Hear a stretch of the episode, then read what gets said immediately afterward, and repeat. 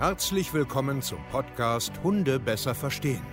Wir wollen hier authentisch und ehrlich unser Wissen vermitteln, damit euer Leben mit Hund wieder harmonischer wird. Heutzutage gibt es mehr Informationen über Hunde als je zuvor. Das Internet gleicht einem Dschungel an Meinungen und Philosophien und dadurch gibt es sehr viele verunsicherte Menschen. Damit ihr wieder Licht am Ende des Tunnels seht, nehmen wir euch an die Hand und begleiten euch durch diesen Dschungel. Wir räumen auf. Wir geben euch Wissen, Mindset, Strategien. Dem Hund zuliebe. Herzlich willkommen, ihr Lieben, zu einer neuen Podcast-Folge Hunde besser verstehen. Schön, dass ihr da seid. Heute habe ich wieder zwei ganz neue, spannende Gäste. Schön, dass ihr da seid. Ihr werdet euch gleich selber vorstellen. Heute geht es um das Thema ja, Auslandstierschutz, was aus meiner Perspektive sehr, sehr spannend ist. Natürlich ab und an auch ein bisschen kritisch. Da wollen wir heute so ein bisschen reindrücken, ne? so ein bisschen. Ähm, und es soll auch ein bisschen um Vermittlung gehen. Also, ne, wie macht ihr das? Was wünscht ihr euch und so weiter. Das wird richtig cool. Und zwar geht es um den Verein Place for Strays, spricht man das richtig so aus? Ja, ja also mhm. Platz für Streuner, ne? Mhm. Nicht, dass ich jetzt hier einen Fehler mache. Der Verein heißt noch ein bisschen länger, aber ihr könnt euch einfach äh, ganz kurz mal selber vorstellen. Wer seid ihr denn? Genau, ich bin die Anna. Ähm, ich arbeite jetzt so ehrenamtlich vier Jahre fürs Place for Strays, ein bisschen länger vielleicht sogar. Ähm, genau, das ist ein Tierschutzverein, der seinen Shelter für Hunde in Portugal hat, ähm, aber in Frankfurt gegründet ist, also hat seine, seinen Sitz in Frankfurt und wir beide sind Teammitglieder und sind hauptsächlich für die Vermittlung zuständig. Cool. Ja, ich bin die Valentina. Ich bin seit 2020 im Verein, habe selbst auch meinen Hund vom Place for Strays adoptiert und bin dann so auf den Verein aufmerksam geworden und äh, mache jetzt auch ja seit zweieinhalb, drei Jahren die Vermittlung mit. Cool. Also ihr beide seid quasi in der Abteilung Vermittlung, richtig? Genau. Also ihr seid, äh, seid ihr immer mal äh, vor Ort oder seid ihr ausschließlich äh, quasi am Rechner? Also wenn wir Glück haben, sind wir so drei, vier, fünf Mal im Jahr vor Ort, ja. wenn die Flugpreise es zulassen. Läuft, ja. okay, na das ist schon dolle jetzt gewonnen, ne? Also, ja. ja, seit Corona schon heftig, ja. Ja, ja. Okay, bezahlt ihr das, äh, also Interesse aus der Eigentasche oder ja. geht es über Spenden? Nein. Eigene Kasse. Nein, okay, cool. Da kommen wir vielleicht nachher noch ein bisschen drauf, was das ja auch bedeutet, für so einen Verein zu leben. Ja. Okay, Auslandstierschutz ist natürlich erstmal, äh, äh, wie gesagt, eine ganz spannende Geschichte. Jetzt lass uns doch aber mal ganz kurz äh, dabei bleiben, wie ist das entstanden? Also so ein Verein ist ja schön und gut, aber da gibt es ja immer einen Gründer, da gibt es ja immer eine Idee. Wie war das so? Also warum Portugal, warum nicht Deutschland und so weiter? Ja, also die Elena, äh, die Leitung vom Shelter, die kommt ursprünglich aus Portugal mhm. und ähm, genau hat sich dann äh, gedacht mit ihrer Mama, man könnte eigentlich, ähm, hat vorher schon Straßenhunde gerettet und hat gedacht, man könnte das eigentlich größer aufziehen, haben dann ein Grundstück gekauft und ähm, genau hat dann äh, 2019 hier in Deutschland den Verein gegründet. gegründet. Mhm. Vorher war ähm, das noch mit einer anderen Tierschutzhelferin zusammen und dann ähm, haben die aber ihren eigenen Verein gemacht und so wurde der Place for Strays dann auch am Ende gegründet mhm. und Portugal deshalb, weil Elena ursprünglich aus Portugal kommt. Ah, okay. Und da auch die erste Zeit aufgewachsen ist und so die Verbindung auch immer schon da war und genau. Also eine Person, eine Idee, eine Mission und dann ist das irgendwie so ins Rollen so gekommen. Ins Rollen gekommen, genau. genau. Und weil Elena ähm, Wurzeln hat nach Portugal, ist es halt auch diese Verbindung geworden. Genau. Okay, sehr spannend. Das heißt, was ist die Mission des Vereins? Also was, was, was macht ihr? Wie kann, also wie kann der Zuschauer jetzt draußen so, ja, Tierschutzverein, Ausland, pff, was machen die denn? Ähm, ja, also es geht uns nicht nur darum, Hunde, die jetzt in Portugal auf der Straße leben oder ein schlechtes Leben bisher hatten, zu vermitteln. Es geht hauptsächlich natürlich darum, aber es geht auch darum, vor Ort die Zustände zu verändern, sowohl ähm, Kastrationen durchzuführen, also Menschen, mhm. die sich das nicht leisten können, kommen zu uns, sagen, wir brauchen Hilfe, unser Hund muss operiert werden oder braucht eine Kastration oder wie auch immer. Ja. Ähm, es geht aber auch darum, wenn wir sehen, okay, ein Hund hat schlechte Lebensumstände und der Besitzer möchte ihn nicht hergeben, dass wir auch ähm, Geld und Mühen aufwenden, um die Lebensumstände von dem Hund zu verbessern. Also im mhm. Sinne von ähm, eine bessere Unterkunft zur Verfügung stellen, vielleicht einen Zaun bauen, dass er jetzt nicht mal in der Kette leben muss, sondern auf dem Gelände sich bewegen kann, sowas in der Richtung. Ja, genau. Lass uns doch mal dabei bleiben. Was heißt denn in Portugal Hund zu sein? Also wie kann man sich denn das jetzt vorstellen? Also ich will nicht alles über einen Kamm scheren, aber die Hunde, um die wir uns kümmern oder die zu uns kommen, ähm, kommen aus schlechten Verhältnissen im Sinne, dass sie an ganz kurzen Leinen leben oder Ketten, so zwei Meter Ketten. Wir hatten Hunde, denen sind die Stricke im Hals eingewachsen, ähm, die sind abgemagert, die werden medizinisch nicht versorgt. Wir hatten viele Hunde, die sind ein Jahr lang mit einem gebrochenen Bein auf drei Beinen rumgelaufen, weil sie niemand ähm, versorgen wollte. Da sind Hunde nochmal was anderes als jetzt für uns. Für uns sind die ja eher Familienmitglieder und in Portugal werden die oft für gewisse Dinge gebraucht, zum Beispiel für die Jagd oder um das Haus zu bewachen. Oder auch um Geld mit Welpen zu verdienen, als Geburtsmaschinen dann okay. auch am Ende. Also Gibt es dann ja. da so eine, so eine Farm? Also es gibt so Lager, Lager. in denen ja. Menschen leben, auch unter ganz schlechten Umständen für die Menschen. Die versuchen okay. halt so an Geld zu kommen, dass sie halt Welpen produzieren und die irgendwie an Mann bekommen. Mhm. Also die Welpen sind auch nicht gesund, da wird nicht geimpft nee. oder irgendwas. Hauptsache, ja. die kriegen ein paar Kröten dafür und dann ist gut.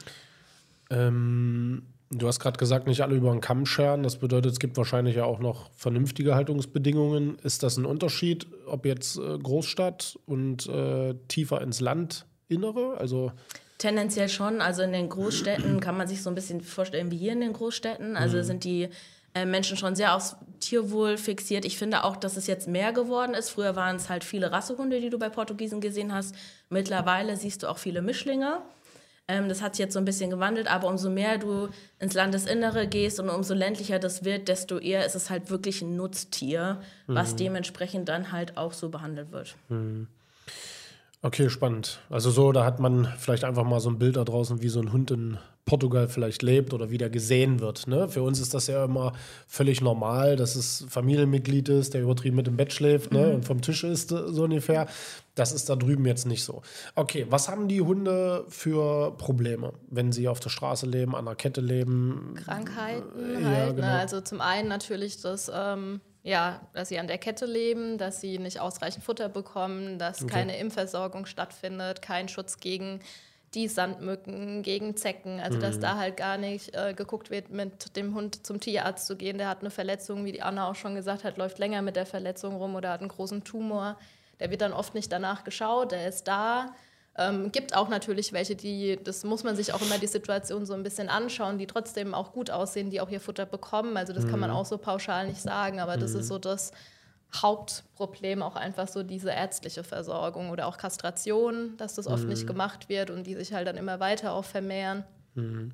Genau. Okay, was, was macht ihr da jetzt aber? Also, was ist jetzt so der, der, der praktische Teil? Ihr seid jetzt da, also man stellt sich das jetzt so, also ne, so vor, ihr habt da jetzt irgendwie so eine Art Tierheim, richtig? Oder mhm. wie kann man sich das vorstellen? Es ist ein großes Gelände, also wir haben jetzt auch noch ein zweites Gelände dazu gekauft, mhm. ähm, direkt nebendran.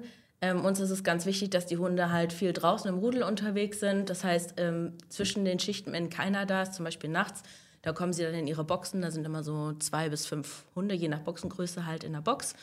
Ähm, wenn die Volunteers vor Ort sind, dann lassen wir die raus. Dann haben wir zwei Spielplätze, dass wir die Hunde auch mal separieren können.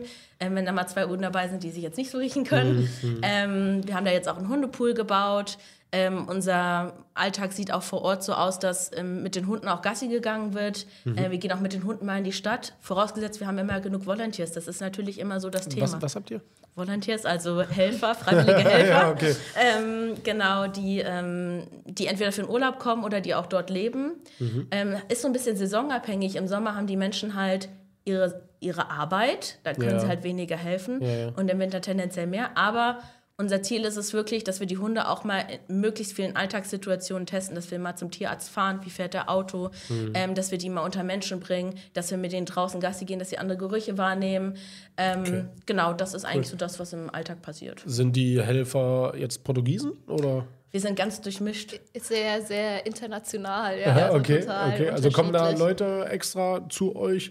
Ja. um zu helfen. Wir haben, genau. wir haben ein Volunteer-Programm. Also man kann mhm. sich bei uns melden und kann sagen, ich möchte meinen Urlaub da verbringen. Ähm, dann kann man bei uns, ähm, wenn das Mobile Home frei ist, auf dem Gelände untergebracht werden und dann hilft man auch mit. Ah, cool. Oder man kann es auch von außen machen, wenn man einfach sagt, okay, ich möchte zweimal die Woche kommen, bin jetzt drei Wochen in Portugal, dann ja. geht das auch. Jetzt mal unabhängig von dem Thema, warum macht ihr das? Ähm, warum machen wir das? Also im Grunde ist es ja eine sehr weitgreifende Frage. Ähm, ich glaube, als Verein würde ich das so beantworten, dass nee, wir. Nee, nee, nee, ich meine schon persönlich. Persönlich? Ja, ja. Also, ihr wacht jetzt früh auf. Ja. Und warum macht ihr das? Weil es Spaß macht. Ja. Also, ich liebe diese Erfolgsgeschichten. Ich ja, fahre auch ganz okay. oft zu den Übergaben.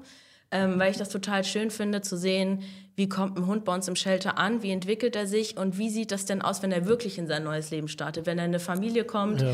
die gut darauf vorbereitet ist. Und mich persönlich macht es einfach glücklich. Ja, okay. kann mich eigentlich nur anschließen. Also äh, mich hat der Verein äh, nach der Adoption von unserem Hund nicht mehr losgelassen. Also ich war so fasziniert von der Vorgehensweise damals, als ich selbst noch kein Mitglied war. Ja, ja. Und ähm, ja, und habe mir gedacht, irgendwie wärst du da gerne auch mit dabei und würdest da gerne mithelfen. Und ähm, es ist einfach schön. Also es ist unglaublich schön, die Entwicklungsschritte dann auch hier in Deutschland zu sehen und einfach zu wissen, hey, der Hund hat jetzt sein perfektes Zuhause gefunden und dem geht es jetzt gut und mit dem wird jetzt trainiert und es ist einfach schön und auch vor Ort vorbeizuschauen, es ist einfach ganz besonders und ganz schön, ja.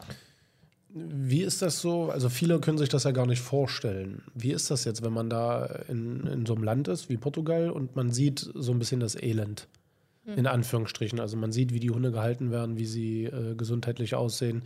Was macht das mit einem? Also berührt das einen und sagt Ja. man so, jetzt erst recht, jetzt müssen wir da was machen? Oder Ja, also Man kann sich es eigentlich vorher gar nicht vorstellen. Okay, ja, also für mich ist es immer noch total absurd, auch egal wie oft ich jetzt da war, hinzufahren und zu sehen, da läuft ein Hund auf der Straße rum, der ist verletzt, der ist abgemagert. Das gibt es hier nicht.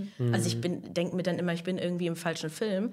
Aber da ist es halt völlig normal und es ist super schwierig, ähm, da einen gewissen Abstand hinzubekommen, weil wir ja auch sagen, okay, wir wollen uns nicht überfüllen. Wir können jetzt nicht jeden nehmen, der Hilfe braucht, weil irgendwann sind wir voll und wir haben nur eine gewisse Kapazität.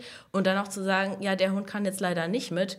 Klar versuchen wir den dann auch noch irgendwie über Social Media, über Facebook-Gruppen oder so weiter anderweitig Hilfe zu suchen. Aber wenn wir voll sind, sind wir voll. Und das muss man erstmal lernen, zu sagen, ich kümmere mich jetzt um die, die ich habe und ich kann nicht alle retten. Und was macht das mit dem Bild hier in Deutschland, worüber wir uns oft so äh, Gedanken machen und äh, streiten und diskutieren über gewisse Hundethemen? Und dann fährt man in so ein Land und sieht eigentlich eine ganz andere Liga. Macht das was mit einem? Schon, also es arbeitet schon in einem, auch die einzelnen Geschichten natürlich. Und ähm, umso schöner ist es dann natürlich auch am Ende zu sehen, wenn der Hund dann auch hier richtig ankommen kann und dann wirklich ähm, auch so das bekommt, was wir uns auch vorstellen oder wünschen für jeden Hund. Ne? Aber es arbeitet schon, auch wenn man dort war und man kommt wieder zurück, es arbeitet schon auch immer noch mal nach, dann auch am Ende. Ja. Ja, also es ist halt ein ganz, ein ganz anderes Bild. Ich verstehe auch viele Probleme, die wir in Deutschland mit Tieren, äh, mit Hunden haben. Ich verstehe auch, dass sich viele ähm, dafür einsetzen, dass die, ähm, dass die Chancen, einen Hund aus dem Ausland einzuführen, halt reglementiert werden oder dass wir da strenger werden. Ja. Und ich kann auch die deutschen Tierheime verstehen, die sagen, Leute, wir sind voll, es geht nicht ja. mehr. Und es ist überhaupt, es ist nicht so, dass ich das nicht nachvollziehen kann. Ich sehe das ganz genauso. Und ich aus meiner Perspektive sage sogar, okay, wenn es strenger wird, dann ist es okay. Dann müssen wir halt noch mehr Auflagen erfüllen. Das ist für uns vielleicht mehr Arbeit. Aber wenn wir verhindern können, dass hier Tierheime aus allen Nähten platzen, dann bin ich auch bereit, dann noch mal mehr Arbeit zu investieren. Ja, okay. Ja, ja ich meinte gerade, warum ich dich jetzt gefragt habe, ist auch so, wir, wir Deutschen, sag ich jetzt mal, wir sind immer so, so dermaßen äh, in der Hundeszene damit beschäftigt, uns äh, Gedanken zu machen über Halsband oder Geschirr. Äh, darf ich jetzt Nein sagen? Muss ich jetzt mit Futter arbeiten und so weiter? Und dabei gibt es auch eigentlich wirklich Probleme. Ja. Absolut. Also Und- wir, wir hatten, ich werde das nie vergessen, wir haben einen Hund mal aufgenommen, den hatten wir aus einem aus so einem Lager, wo die Menschen ja auch so schrecklich leben. Und äh, dann hat unsere Shelterleitung, die Elena, gesagt, ich würde den auch noch gern mitnehmen. Und dann hat der Mann, dem der gehört hat, gesagt, ja, du kannst ihn mitnehmen, aber pass auf, der beißt, wenn man ihn schlägt. Ist da Okay. klar, also ich finde, das beschreibt es ziemlich gut. Das beschreibt das ziemlich gut, ja, genau. Und das, deswegen war jetzt auch so die Frage so von mir, was macht das mit einem, wenn man aus dieser Perspektive deutsches Problem und plötzlich ist man mal mit wirklichem, also aus meiner Sicht, mit wirklichem Problem konfrontiert. Ich bin ja auch immer wieder, dass ich das oft kritisiere, geht mir doch nicht auf den Sack mit euren Halsband oder Geschirr, während die Schweine bei uns gestapelt sind in Hochhäusern, während äh, Hunde an der Kette irgendwo leben. Das sind doch Probleme, über die wir uns unterhalten müssen. Und äh, da war, war jetzt für mich so ein persönliches Interesse, wenn ich da bin, ich sehe das und komme dann wieder her und höre dann vielleicht so eine Diskussion, wo ich mir dann, ich wäre dann so, wo ich mir denke, Alter. ja, ist Oder? so. Also, ja, äh, ist das so? absolut. Ja. Doch. Okay. Gut, lass uns äh, den Bogen wieder zurückspannen. Verein in Portugal, was tut ihr in der Bevölkerung? Also was, was, was macht ihr da vor Ort, um da das zu verbessern? Also wenn ich das richtig verstanden habe, ihr wollt ja jetzt nicht einfach alle irgendwie einsammeln und alle nach Deutschland bringen, sondern ihr wollt ja auch da etwas verändern, richtig? Also, Ja, richtig. Genau. Was zum Beispiel? Soll ich anfangen? okay. Also zum einen, ähm, klar haben wir den Shelter. Wir haben immer so um die 30 bis 35 Hunde. Das ist uns auch wichtig, weil wir halt auch gerne einfach schauen möchten, äh, wie ist der einzelne Hund, was braucht der einzelne Hund, was ist das passende Zuhause, welche Voraussetzungen sollten gegeben sein. Es ist natürlich, sage ich mal, eher eine kleinere Anzahl an Hunden, die im Shelter jetzt sind, aber uns ist es dennoch wichtig, auch insgesamt was äh, zu tun in Portugal und aufmerksam zu machen, hey, irgendwie der Hund sollte anders gehalten werden oder ähm, Mhm. es gibt ja unzählige Straßenhunde, dass man auch da hilft. Und wir haben jetzt auch eine Kastrationskampagne ins Leben gerufen und Mhm. gucken, dass wir auch da helfen, unterstützen und auch Hunde vor Ort eben, die nicht im Shelter sind, auch ähm, kastrieren lassen. Oder äh, wir hatten jetzt letztens den Fall auch mit einem Hund, der ähm, auch nicht so gehalten wurde, wie man sich das wünscht. Er hatte einen Schrank, wo er drin äh, wohnt. Er hatte ein Halsband und eine Leine, also eine zwei Meter Leine, an der er befestigt war. Dass wir da auch aufmerksam machen, gucken, wie können wir seine Bedingungen verbessern, dass er genug zu essen bekommt, dass er einen ordentlichen Schlafplatz hat, dass er Also geht ihr da jetzt einfach hin und äh, klingelt? Ähm, Wir haben, wir haben das Glück, dass wir auch Portugiesen im Team Genau. haben. Ah ja, okay. Die sind auch noch mal untereinander noch mal viel intensiver vernetzt. Die sagen, okay, mein Nachbar kennt den. Und dann geht man da zusammen hin und sagt, hey, ich habe den Hund gesehen. Ähm, brauchst du vielleicht Hilfe? Was können wir tun? Möchtest du den abgeben? Können wir Haltungsbedingungen verbessern etc.? Mhm. Was ich auch super finde, wir versuchen auch immer wieder von den Portugiesen freiwillige Helfer zu finden, die feste bei uns arbeiten. Also wir machen auch dort vor Ort Werbung, hey, wir brauchen Helfer. Und auch die bringen ab einem gewissen Alter auch ihre Kinder zum Beispiel mit. ähm, und wir haben jetzt auch schon uns so ein, zwei Nachwuchstierschützer, sag ich mal, rangezogen, ähm, die, die mit ähm, ins Shelter kommen und da helfen über mehrere Jahre und das dann auch anfangen, richtig zu leben. Und ich denke, das ist so die Wurzel des Problems. So Ich wollte es gerade sagen, das, das könnte ja tatsächlich das Ding sein, was ja auch mal nachhaltig was bewegt. Ja. Deswegen, das wäre jetzt meine nächste Frage gewesen, wie kommt denn das bei der Bevölkerung an? Also ich stelle mir dann jetzt wieder ne, aus der Perspektive vor, ja, jetzt kommt der Deutsche hierher, erzählt uns irgendwas von Tierschutz, äh, bla bla bla, geht mir auf den Sack, klingelt hier, äh, will hier irgendwas von mir. Wie kommt das da so an? Habt ihr da ein, ein Gespür für? Oder? Man muss halt geschickt vorgehen. Gell? Also man darf die nicht so überrumpeln, man muss das schon geschickt anstellen und ähm, ist natürlich auch immer gut, wenn man auch vor Ort Portugiesen hat, auch gerade mit der Verständigung, die da auch einem so ein bisschen helfen können. Wir haben auch befreundete Tierschützer, mit denen wir auch so ein bisschen zusammenarbeiten bei dem Ganzen. Man darf es natürlich, also man muss es schon sehr behutsam und vorsichtig anschneiden, das Thema, und natürlich auch Überzeugungsarbeit. Ne? Aber man muss sagen, im Großen und Ganzen, gerade wenn es so darum geht, ungewollte Welpen loszuwerden, die, da laufen drei, vier Straßenhunde rum in der Nähe von der Wohnsiedlung. Das ist einfach nicht gerne gesehen. Da haben die Leute auch keine Lust drauf. okay. Und die sind dann auch froh, wenn wir die Hunde abholen, ähm, weil ich habe so das Gefühl, gerade aus den Großstädten werden die ferngehalten, weil das das Ansehen so ein bisschen runterzieht. Also es ist eher, Straßenhunde sind da schon so ein bisschen so wie bei uns so ein bisschen Tauben. Und äh, wir haben auch einen sehr guten Draht zur Polizei. Also die Polizei arbeitet auch mit uns zusammen, Okay. hilft uns manchmal Tiere zu holen. Also die sind tendenziell schon froh, wenn sie sich nicht mit dem Thema auseinandersetzen müssen. Okay, also wenn sie die Aufgabe äh, Abgeben können. abgeben können. Okay. Wie ist das da so? Ich habe da keine Ahnung von, ne? Also wie macht da die Regierung mit? Also äh, versucht man da mit der Regierung da auch irgendwie so, hey, warum ist das nicht gesetzlich verankert, dass äh, kastriert werden muss, um so eine Population zu stoppen? Oder äh, ist es taube Ohren? Ich habe das Gefühl, da sind die einfach noch nicht so weit. Also Okay. von der Generation her vielleicht sogar, von den Politikern. Ähm, die Themen, die werden halt anders angegangen. Da werden die Hunde von der Straße gefangen und da werden die ins staatliche Tierheim gesteckt. Das sind halt Betonzwinger, da ist auch kein Fenster drin. Ja. Hauptsache sind weg von der Straße und die Touris haben weiter ihren Spaß. Ja, ja. Ähm, deshalb ist es, glaube ich, ganz gut, wenn man an der Wurzel anfängt. Wir können das jetzt nicht von heute auf morgen Ja, ähm, verändern, aber ich denke, wenn man so die jüngere Generation mit ins Boot holt und die verstehen, dass das wichtig ist, dann werden die vielleicht irgendwann mal ähm, da eingreifen können. ja. Und man muss auch sagen, Tierschutz hat natürlich auch überall eine andere Bedeutung. Ne? Also jeder hat da andere Vorstellungen davor. Und da merkt man einfach, dass in Deutschland die Vorstellungen schon ganz andere sind, wie jetzt auch in Portugal letztendlich bei Ja, den ja. Tierschützern dann auch. Ja, Ja, ja. Okay, cool. Ähm, jetzt stelle ich mir vor, es soll mal, also ihr holt jetzt einen Hund von der Straße Oder bei irgendeinem älteren Herrn daraus. So stelle ich mir das jetzt vor, der lebt an der Kette, ihr seht das, ihr klingelt da und sagt, gib mir mal den Hund her, weil ist halt blöd. Ähm, habt ihr da Kriteriumspunkte? Also habt ihr da irgendwie so, ey, guck dir mal den Hund an, das, das, das, das, das, da müssen wir was tun. Oder das, das, das, das, lasst den in Ruhe, der ist glücklich hier. Gibt's das? Also macht ihr sowas? Oder sagt ihr pauschal, Nee, also pauschal wird nicht jeder eingesackt, der rumläuft, sozusagen.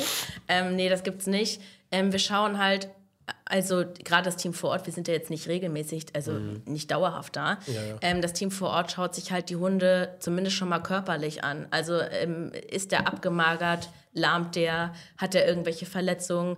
Großes Indiz ist auch immer ein Hund, der ein Halsband trägt. Das ist bei Portugiesen heilig. Ein Hund, der ein Halsband trägt, hat ein Zuhause. Ah ja, okay. Und äh, das ist auch oft bei unseren Teammitgliedern so, wenn sie hier in Deutschland sehen, der Hund ist im Garten und hat kein Halsband, dann sagt ihr immer, sagt ihm, er soll ein Halsband anziehen, der Hund hat ein Zuhause. ähm, und daran erkennt man das eigentlich immer ganz gut. Ähm, es gibt auch Hunde, die viel auf der Straße leben, aber tendenziell ein Zuhause haben, wo sie Futter bekommen Ja. und wo auch ab und zu mal eine Impfung reingejagt wird. Und wenn die gut aussehen, dann lassen wir die auch da. Die sind Ja. dann auch, die sind dann auch zufrieden. Und ähm, solange die sicher sind und, ähm, und es denen gut geht, dann, dann ist das für uns in Ordnung. Und dann haben wir ganz andere Fälle, um die wir uns kümmern müssen. Ja, ja, okay. So, dann kommt er zu euch. Dann wird ja meistens äh, Pflege betrieben, ne? Also wird er aufgepäppelt, ne? dass er fit ist und dann geht's zur Vermittlung. Genau, also das dauert alles seine Zeit. Wir haben auch eine extra Box. Wir nennen es immer ähm, Rotkreuz oder Quarantänestation. Da kommen die immer erstmal rein, bis die alle Schip- Schutzimpfungen haben, bis man Ja. weiß, hey, wie sieht es denn gesundheitlich aus, dass die erstmal isoliert sind, auch von den anderen. Dann kann der Hund erstmal zu sich kommen, alle Impfungen bekommen und, und die nötige Versorgung, die er braucht. Und dann, wenn diese Zeit rum ist, dann wird er so nach und nach langsam ins Rudel integriert. Wie lange dauert das? Also, Es ist total unterschiedlich. Also wir auch bei den Vermittlungen, wir werden auch immer wieder gefragt, wie lange dauert es denn, bis der Hund dann in sein Zuhause ziehen kann. Das kann man pauschal gar nicht sagen, weil auch jeder Hund unterschiedlich lang braucht, um wirklich am Ende anzukommen. Und auch, dass wir einen Eindruck davon bekommen, was braucht er, wie sieht es gesundheitlich mit ihm aus, ne? wie verhält er sich. Also das ist uns ganz wichtig, dass der Hund die Zeit be bekommt, die er auch benötigt am Ende Ja. und auch wir den Hund wirklich richtig kennenlernen am okay, Ende. also er kommt jetzt quasi in eine Quarantänezone, wird aufgepäppelt. Ja. ja, ich weiß schon, wie er es meint. Also der wird dann aufgepäppelt, bis er dann einigermaßen fit ist. Dann kommt er in die Gruppe, also in das vorhandene Rudel, sagen wir jetzt einfach mal. Und dann wird er, sage ich jetzt mal, für die Vermittlung vorbereitet. Genau. Das bedeutet, ich kann jetzt äh, auf eure Internetseite gehen, gucken. Ja. Und da gibt es dann sicherlich eine Galerie, die sind äh, bereit für die Vermittlung. Genau. Genau, also ähm, es geht auch darum, den Hund medizinisch zu versorgen und erstmal abzuklären, okay, hat er vielleicht die typischen Mittelmeerkrankheiten? Ja. Genau. Ist ja auch ganz wichtig. Muss der Hund erstmal behandelt werden? Ähm, manchmal kommen Hunde rein, da haben wir sofort Anfragen. Die sehen in der Instagram-Story, der, der Hund kommt rein, dann hast du drei, vier, fünf Anfragen. Dann sagen wir, nee, stopp, geht gar nicht. Wir können über den Hund gar nichts sagen. Ja. Und ähm, wir versuchen schon auf unserer Homepage auch zum Charakter was dazu zu schreiben, machen es manchmal absichtlich nicht. Ähm, Gerade bei den Welpen, weil wir nicht wollen, dass die Menschen sich die optisch aussuchen. Ja, ja. Und ähm, wir haben da eigentlich ein ganz cooles Konzept entwickelt, wie ich finde. Wir versuchen ähm, nach einer Zeit so den ersten Eindruck von den Charakteren irgendwie niederzuschreiben, ohne die Namen dazu. Und wir schicken die Beschreibung den Interessenten, damit die sich einfach mal auseinandersetzen können, wie unterscheiden sich denn Welpen schon in dem Alter? Also wo kann man denn da die Unterschiede Also schon das sehen? heißt, wenn ich jetzt, also ihr habt jetzt Welpen und ich habe jetzt Interesse und dann schickt ihr mir übertrieben fünf Steckbriefe ohne Namen und Gesicht dazu. Ein Charakterspiel quasi. Also wir Ja, nennen ja, es immer das genau. Charakterspiel, genau. Ah ja, und ich kann mir dann an vier Geschichten äh, aussuchen, na die finde ich eigentlich, das spricht mich an. Genau. Genau. und äh, Ah, okay. also auch mal Ja, das so cool. zwei, drei.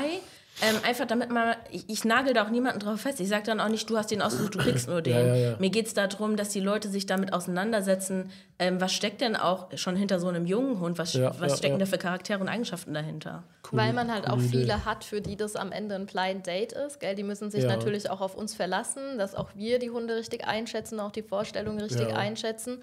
Und dann ist es ganz schön, auch einfach mal zu gucken aus so einem kunterbunten Haufen Welpen, was würde mich denn am ehesten vom Charakter eigentlich Ja. ansprechen? Was Ja. sind meine Vorstellungen? Das ist schon immer spannend und die meisten sind da auch echt immer ganz begeistert und offen dafür. Nee, es macht ja auch tatsächlich Sinn. Also das ist ja mal ein Perspektivenwechsel. Ne? Mhm. Also im Normalfall, so, so, so kenne ich es ja halt auch, ne? Man verfolgt dann da die Seite, dann sieht man, da kommt gerade wer, oh ja, cool. Und ob, ne? Also Optik, Name, Geschichte, Emotion.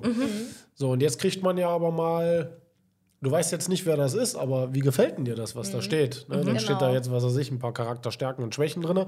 So stelle ich mir das jetzt jedenfalls vor. Und dann kann man ja schon mal eher so aufs Bauchgefühl hören und sagen so, oh nee, da hätte ich keinen Bock drauf. Genau, ja. Ja, ja, cool, cool. Ähm, genau, jetzt, jetzt entscheide ich mich jetzt aber für Hund X.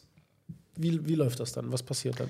Also wir haben vorher eigentlich, die meisten nehmen tatsächlich erstmal so irgendwie E-Mail-Kontakt mit uns auf und die füllen dann erstmal so einen Fragebogen auch aus. Ne? Also dass man sagt, äh, persönliche Angaben erstmal macht oder was sind meine Vorstellungen vom Hund und dann ist der erste Kontakt so über WhatsApp. Also wir sind ein Vermittlungsteam aus vier äh, Leuten. Wir haben jetzt immer noch mal jemanden mit dabei, also aktuell fünf, weil teilweise auch recht viele Anfragen kommen und jeder so seine Interessenten hat, die er aufnimmt. Und dann macht man einen Termin für ein Gespräch auf, äh, aus dann. Also man hat den Fragebogen erhalten, man hat so einen ersten Au Eindruck dann auch bekommen, Ja. was sind die Vorstellungen und dann wird quasi ein Termin für ein Gespräch dann auch Was, was vereinbart. fragt ihr so ab? So, Im? Im Fragebogen Ja. ähm, sind es erstmal die klassischen Sachen. Also ist jemand Teilzeit, Vollzeit tätig, ähm, wohnt er auf dem Sta äh, in der Stadt, auf dem Ja. Land, die Klassiker, aber auch, wie stelle ich mir denn das Leben mit einem Hund vor? Ähm, habe ich mir schon einen Hund ausgesucht und warum habe ich mir den ausgesucht? Also was ist mir bei Ja. einem Hund wichtig? Und brauche ich, wir haben auch so ein Kästchen, es wird nicht so oft angekreuzt, ähm, brauche ich Hilfe bei der, äh, bei der Auswahl des Hundes. ähm, und mich ärgert es immer so ein bisschen, wenn die Leute das nicht ausführlich ausfüllen, weil das ist ja schon der erste Eindruck, auf, also das erste Gerüst, auf dem wir dann aufbauen. Ähm, das ist schon relativ wichtig. Ähm, wir nehmen das immer als Grundlage. Unser Gespräch, die dauern teilweise so anderthalb, zwei Stunden, unsere Erstgespräche, wo wir dann wirklich nochmal ganz tief ins Detail gehen. Okay. Ähm, uns ist aber wichtig, bei den Erstgesprächen nicht nur Fragen zu stellen, hey, wie lebt ihr, was macht ihr hier, wie macht ihr da, was habt ihr da für Vorstellungen, sondern auch mal zu sagen, okay, wir haben die Hunde, die wir vermittelt haben, so und so erlebt. Das ist ein Worst-Case-Szenario. Würdest du damit klarkommen, wenn der Hund die ersten anderthalb Jahre, weil du es nicht hinbekommen hast oder vielleicht an einen falschen Hundetrainer geraten bist, wenn der anderthalb Jahre nicht alleine bleiben kann? Würdest du das schaffen? Ähm, den Leuten auch mal so ein Ah, okay. bisschen, ich sag jetzt mal so ein bisschen Feuer zu legen, einfach mal um zu gucken. Also die Schattenseiten Ja. Ja, genau. eines Hundes mal zu präsentieren. Genau, das ist schon wichtig. Also wir versuchen Aufklärungsarbeit zu leisten, aber auch mal ähm, ein bisschen die Negativpunkte aufzuzählen, um zu gucken, wird sich derjenige auch darauf einlassen können oder nicht. Na, was können denn die negativen Schattenseiten eines Auslandshundes aus Portugal sein? Gut, es ähm, kann am Anfang ganz vieles Sozialverhalten sein, natürlich auch die Hundebegegnung. Gell? Also wir sagen immer klar, die Hunde vor Ort, die lernen das Halsband kennen, die Leine, die gehen auch spazieren, aber das sind nicht so viele Hundebegegnungen in Portugal, wie es jetzt hier in Deutschland der Fall ist. Das Ja. ist was, wo viele oft erstmal verzweifeln, wenn der Hund da ordentlich in die Leine geht und ähm, da erstmal das eine ganze Weile dauert. Das Alleinbleiben ist oft ein großes Thema, dass das ähm, Ja. unterschätzt wird, wie lange das am Ende dauert, aber auch so Unsicherheiten halt draußen. Ne? Also, Überforderungen so, ne? Genau, die kommen hier an, die kommen aus dem Transporter raus, das sind neue Menschen, neue Reize, alles ist neu und das kann sich ganz unterschiedlich auch bei den einzelnen Hunden äußern. Und da ist es dann schon auch, dass die ersten Tage erstmal ganz anders ablaufen können, wie man sich das vielleicht vorher so vorstellt. Sehr rosarot, Ja. auch wieder Hund aus dem Transporter rauskommt, wo wir auch immer sagen, man wünscht sich das immer und hat so die Vorstellung, aber Dass er freudestrahlend rauskommt. Genau, Danke, ja, dass ja. ihr mich gerettet ja, habt. genau. Aber die Ja. Realität sieht halt oft ganz anders aus. Und das ist uns halt auch wichtig, auch gerade darauf aufmerksam zu machen, weil viele dann oft überrascht auch sind, wenn es dann wirklich so ist oder sich das auch gar nicht so richtig vorstellen können. Obwohl ihr das vorher erzählt, oder? Ja. Ja, Ja, ja. Kenne ich, kenn ich aus meinem Beruf. Ja. Man erzählt alles zehnmal und am Ende so, oh, das hätte ich jetzt gar nicht erwartet. Ja, genau, genau. genau, so läuft das. Prima, okay, also es ist bei euch auch so. Was bringen portugiesische Hunden äh, genetisch mit? Also genetisch sage ich jetzt mal, haben wir hier Jagdhunde, haben wir hier territoriale Hunde, haben wir ja einen Mix davon oder was, was habt ihr da so häufig? Also wir haben viele Jagdhunde, ähm, auch ein Klassiker, weil die Portugiesen einfach viel und gerne jagen gehen. Okay. Ähm, also Podencos vor allen Dingen, also Podenco-Mischlinge haben wir viele. Ähm, wir haben aber auch sehr viele Hunde, die genetisch so, ich sag jetzt mal, so dastehen, dass sie schon ganz gerne aufpassen. Ja, okay. Ähm, also ist jetzt, kein, ist jetzt kein Muss, aber ist halt auch keine Ausnahme. Und das sprechen wir auch immer wieder an. Gerade bei Welpen, bei den großen Hunden siehst du es oder, oder merkst du es halt Ja, schnell, wie verhalten Ja, ja. sie sich.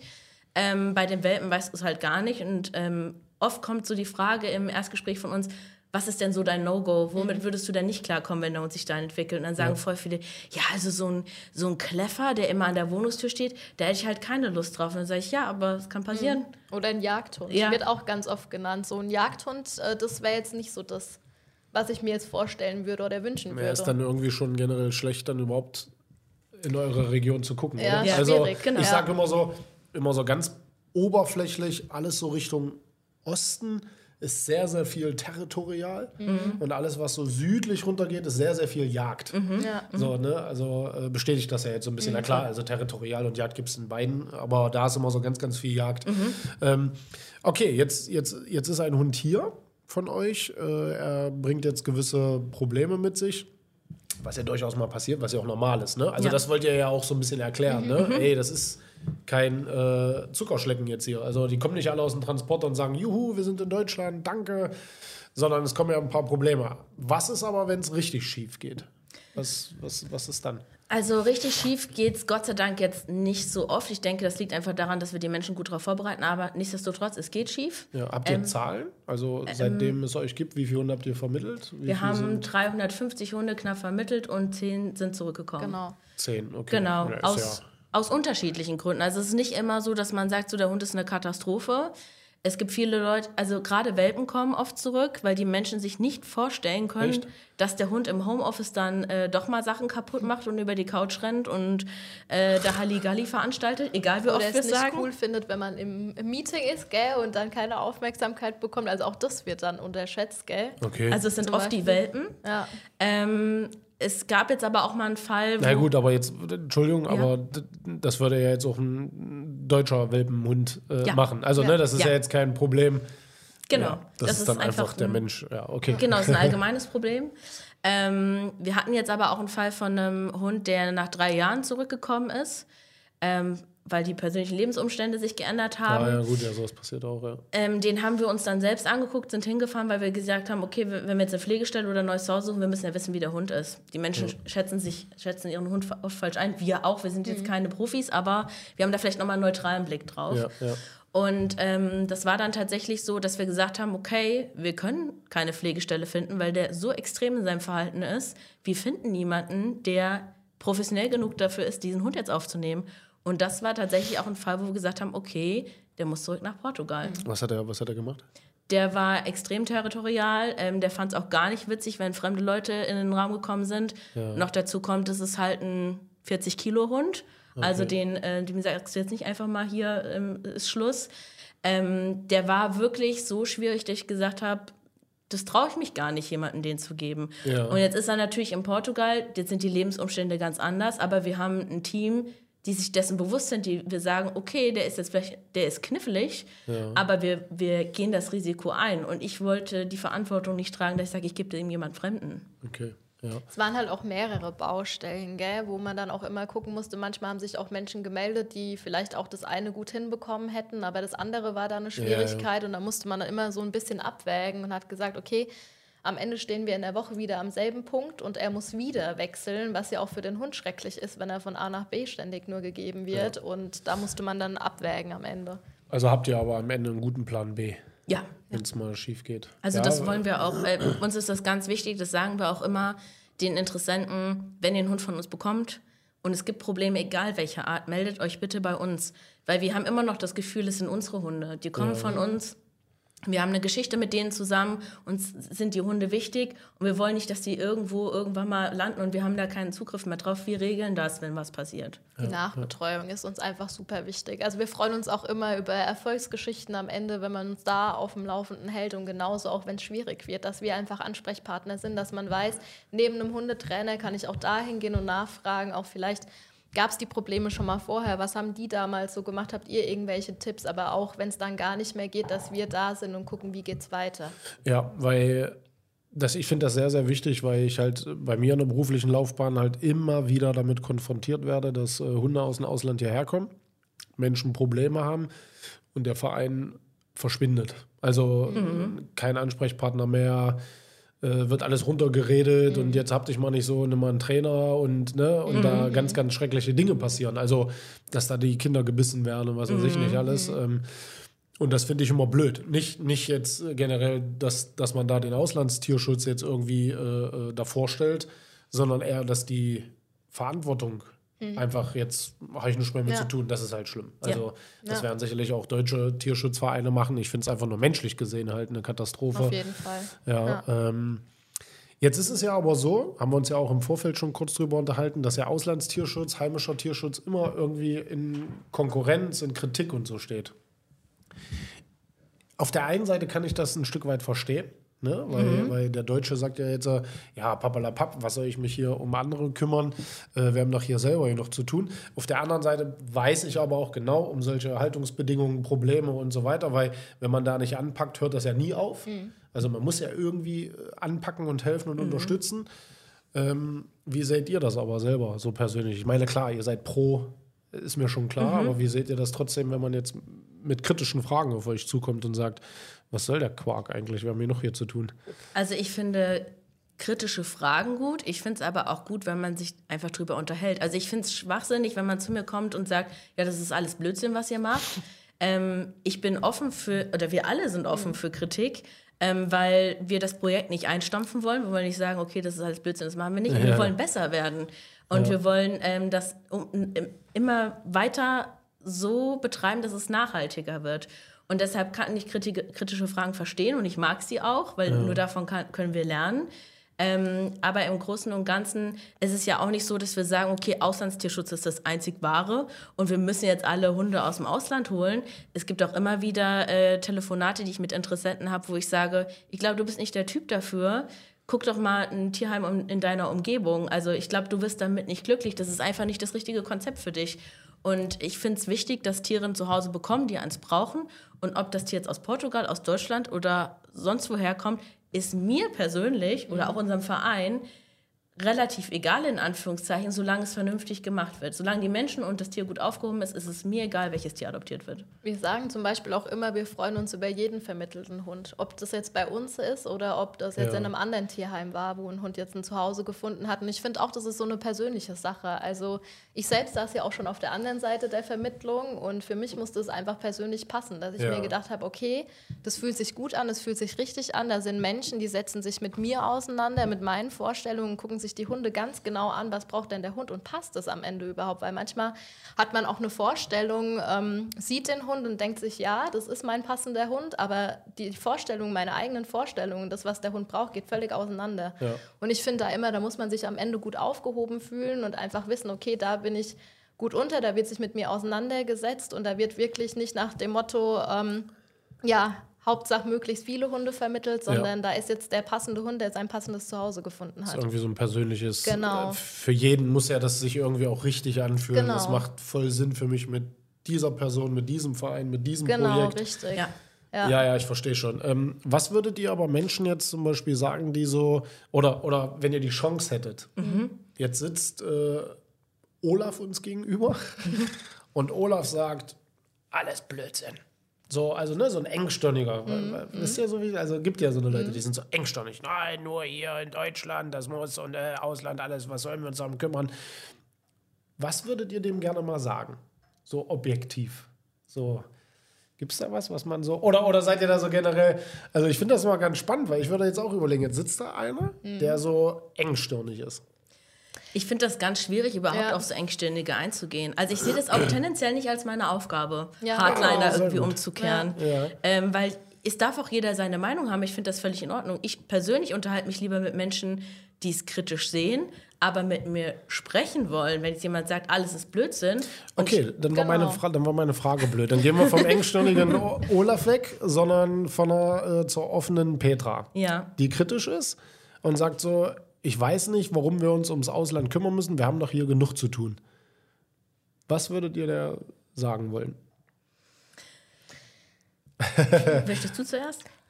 Ich überlege gerade noch. Also ich finde, das ist ja jedem am Ende selbst überlassen. Also klar, mhm. in Deutschland gibt es auch genug zu tun, es ist auch viel und ich verstehe auch, dass die ähm, Tierheime auch mittlerweile extrem überlastet sind, auch unter anderem natürlich zusätzliche Hunde, die aus dem Ausland kommen und dann auch nicht dort bleiben können.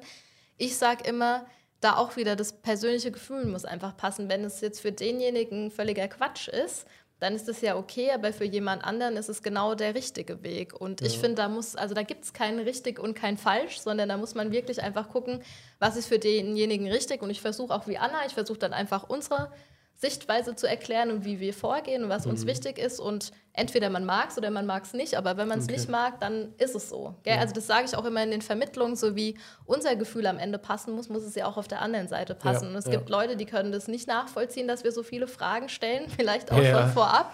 Und es gibt Leute, die sagen, hey, ich finde es richtig gut, weil das Ja, hat ja. nochmal einen Stein ins Rollen gebracht und ich habe nochmal darüber und darüber nachgedacht und Ja, absolut. deswegen, Ja, ja, ich- ich, glaube, Ja, ja ich glaube, da gibt es auch keine richtige Antwort. Also, nee, ich glaube auch, ja. ja, der hätte ja sein können, dass er jetzt sagt, so, jetzt wollte ich mal den Punkt auf jeden Fall loswerden oder so.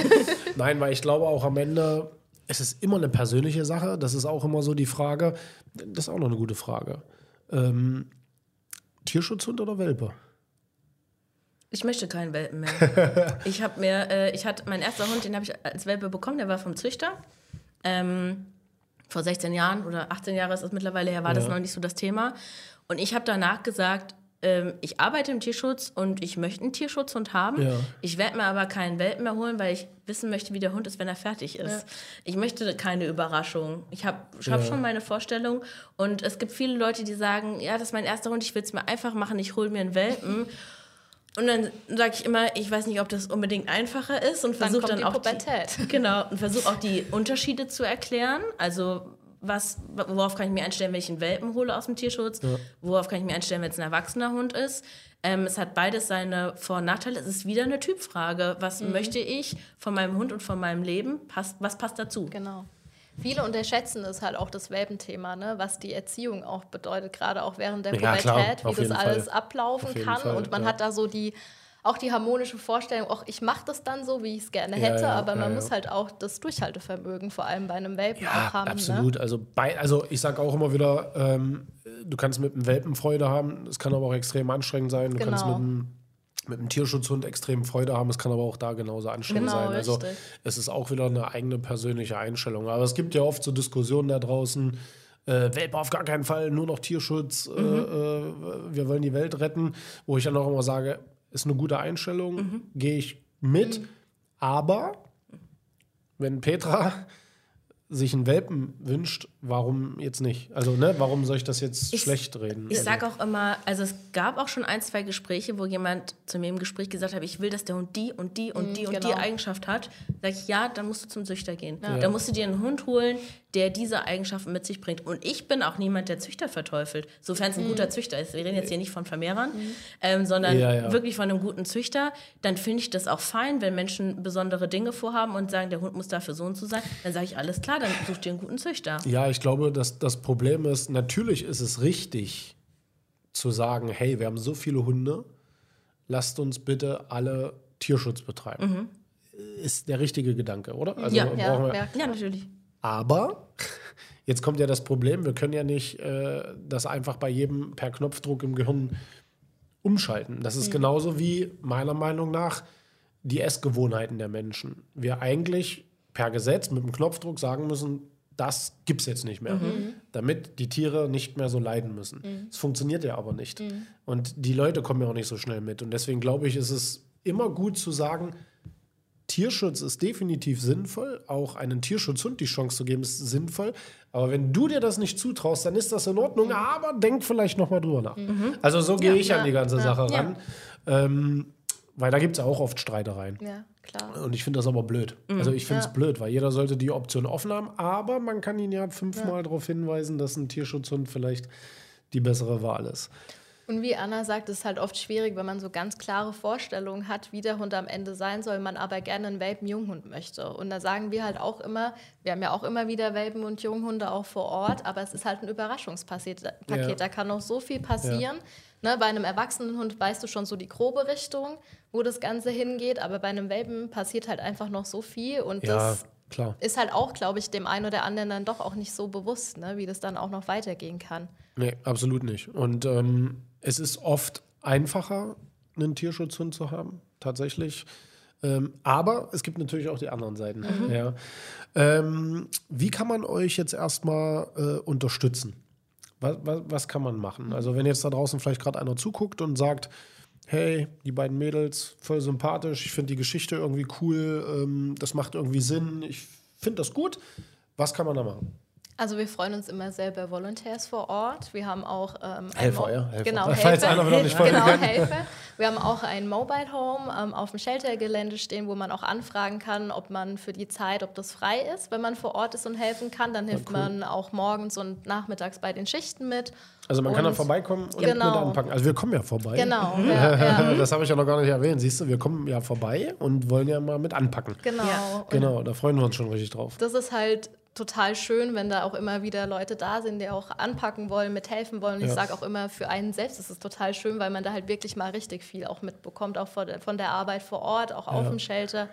Genau, oder auch Patenschaften, das ist auch immer total schön. Man kann auch für Hunde Patenschaften abschließen und dann bekommt Ja. man immer Updates zugeschickt und Fotos von dem Hund und Okay. wird so ein bisschen berichtet, wie es dem Was, Hund was geht. heißt das für den, der es jetzt vielleicht nicht versteht? Was ist ein Pate? Ähm, man schließt quasi eine Patenschaft ab, dass man sagt, okay, ich möchte den Hund unterstützen finanziell. Ähm, ich glaube, ab 10 Euro geht es Genau, bei uns im ja. Monat. Ähm, da kriegt man eine Patenschaftsurkunde, ähm, kriegt regelmäßig Updates, man kriegt ein Update, wann der Hund vermittelt ist, kann sich dann entscheiden, okay, möchte ich das weitermachen oder nicht. Ja.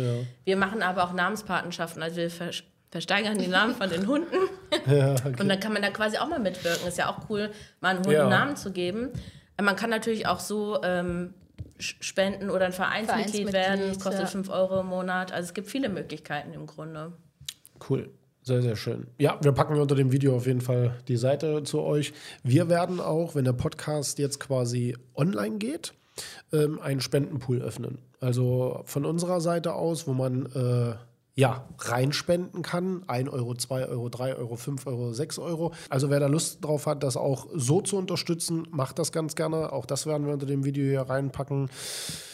Was habt ihr vielleicht jetzt äh, abschließend noch so für einen Zukunftswunsch äh, den Menschen da draußen mitzugeben? Ich weiß, das ist eine sehr schwierige Frage, aber das mache ich immer, wenn jemand hier sitzt. Wenn ihr jetzt einen Wunsch frei hättet, in Anführungsstrichen, was jetzt natürlich Tierschutz angeht, ne? also jetzt nicht äh, ewig leben und ich meine jetzt eher, was so Tierschutz äh, angeht, was die Arbeit angeht, der Blickwinkel vielleicht, Ausland, heimisch, äh, was auch immer. Was ist es? Was wollt ihr draußen vielleicht äh, irgendjemandem mitgeben? Sich auch die kritischen Themen zu Herzen zu nehmen. Also auch diese Verantwortung, die man eingeht, wenn man sich bewusst dazu entscheidet, jetzt einem Hund ein Zuhause zu schenken. Egal, Ja. ob das jetzt in Portugal ist oder in Deutschland ist, dass man einfach ähm, wirklich in sich geht und ganz genau schaut, wie sieht meine Lebenssituation aus und passt da ein Hund rein und auch wirklich für die ganze Lebenszeit auch von dem Hund. Also schaffe ich das überhaupt, dass man da wirklich vorher sich intensiv Gedanken drüber macht und ähm, da auch nach äh, Vernunft auch am Ende entscheidet, ob man diesen Weg auch wirklich bewusst gehen möchte. Okay. Also einfach, warum der Gedanke? Also ist es so, dass man oft auf Menschen trifft, die unüberlegt Sachen machen? Es ist unterschiedlich. Also man hat schon auch immer wieder, wo man auch Gespräche führt, wo man schon auch merkt, so da wurde sich irgendwie nicht so intensiv die Gedanken vorher darüber gemacht. Und ich glaube, bei manchen haben da auch die Vorstellung, der Hund läuft einfach mit, aber es kann halt auch ganz anders kommen, Ja, gell? Und okay. dass da viele Probleme dann auch einfach da sind und dass man sich das wirklich auch, was man da an Themen hört und mitbekommt, auch zu Herzen nimmt und es einfach nicht unterschätzt. Und ähm, ja, das finde ich ganz wichtig. Sich vielleicht auch vorher mal mit dem Thema Hund auseinandersetzen. Genau. Ne? Nicht erst, wenn der Hund dann da ist, dass man sagt, oh, ich lese mal ein Buch Genau. oder vielleicht gehe ich mal in die Hundeschule, Ja. sondern dass man sich vorher vielleicht auch mal informiert. Vielleicht gibt es auch Seminare, die darüber aufklären, äh, Genau. was, was muss ich denn beachten, wenn ich vorhabe, mir einen Hund Ja, zu holen. ja. Ähm, das finde ich total wichtig. Und was mir persönlich wichtig ist, ist, dass man diese Gedanken in den Köpfen der Leute einfach ein bisschen auflockert, dass nicht alles schlecht ist, aber auch nicht alles nicht super Genau. gut. Dass diese beiden Lager, die irgendwo existieren, Ja. sich mal so ein bisschen durchmischen und auch mal zusammenarbeiten, dass sich Menschen kritische Stimmen anhören, aber auch ähm, Stimmen, die dafür sprechen, Auslandstierschutz oder Allgemeintierschutz, sag ich mal, zu betreiben. Das wäre mir irgendwie wichtig, dass, dass es nicht so viele Hardliner gibt. nicht so negativ geprägt, halt, was es halt teilweise ja. immer noch schon auch in Deutschland verstärkt einfach ist, ja. Ja, absolut. Also ich sehe das ja halt auch in meinem Berufszweig als Hundetrainer. Kommen mir natürlich die Leute entgegen und die Leute entgegen. Äh, auch die Hundetrainer, die Hundetrainer, die Projekte, die Projekte. Ähm, und ich finde, also um meinen Senf dazu zu geben, genau, man muss sich erstmal grundsätzlich Gedanken darüber machen, hey, ich möchte einen Hund aus dem Ausland äh, adoptieren. Ich möchte denen eine Chance geben, weil, was weiß ich, äh, mein Herz sagt, ich möchte gerne einen Hund da eine gute äh, Chance geben. der an der Kette gelebt hat, einfach weil ich das emotional fühle. Finde ich total in Ordnung. Aber bitte mach dir Gedanken, was könnte da auf dich drauf zukommen. Genau. Ja. Ja, also aus Hundetrainersicht sage ich immer wieder, wenn du, was weiß ich, Kinder rumrennen hast, du hast oft Besuch, ähm, du wohnst in einer Zweiraumwohnung, du lebst in einem Wildgebiet, mach dir Gedanken darüber, dass jagdliche Probleme kommen könnten, mach dir Gedanken darüber, dass Besuch vielleicht nicht so herzlich empfangen wird, dass du daran arbeiten musst, also dass du so einem Hund etwas beibringen musst. So, aber ansonsten finde ich das total in Ordnung. Und ähm, ich finde genau, man muss, also im Idealfall, sage ich auch immer bei Hundetrainern, müssten wir eigentlich alle zusammenarbeiten. Also einfach, weil Tierschutz ist Tierschutz, das hat keine Grenzen. Wir müssen etwas tun. Also einmal hier vor der Tür und einmal auch ein bisschen weiter. Ähm, finde ich äh, voll gut. Deswegen sitzt ihr auch hier, weil ich auch generell sage, na klar, also da, da müssen wir drüber sprechen und ich finde das gut. Ja, sehr cool. Schön, dass ihr da wart. Ähm, Schön, dass wir kommen durften. ja, äh, ich freue mich ja auch schon bei euch dann äh, bald. Äh, also ihr seid ja dann nicht selbst jetzt persönlich da. Aber dass wir das äh, Projekt quasi auch live erleben können, ist mir auch nochmal ganz wichtig, das selber auch mal zu sehen, zu spüren, weil an so einem Tisch hier sitzen und rumlabern ist immer das eine. Ich finde, anpacken, da sein ist nochmal eine ganz andere Perspektive. Und dann finde ich, hat, haben Wörter auch ein anderes Gewicht. Ja. Ja. Ja, als wenn ihr nur Theoretiker sitzen. Ich glaube, das ist auch so ein deutsches Problem. Es sind unheimlich viele Theoretiker und ganz wenige, die mit anpacken und wirklich wissen, wie das da draußen ist. Ja, schön, hat mir super Spaß gemacht. ja, uns auch. Ja, uns auch. Danke. Danke. Sehr gut. Ciao, ciao.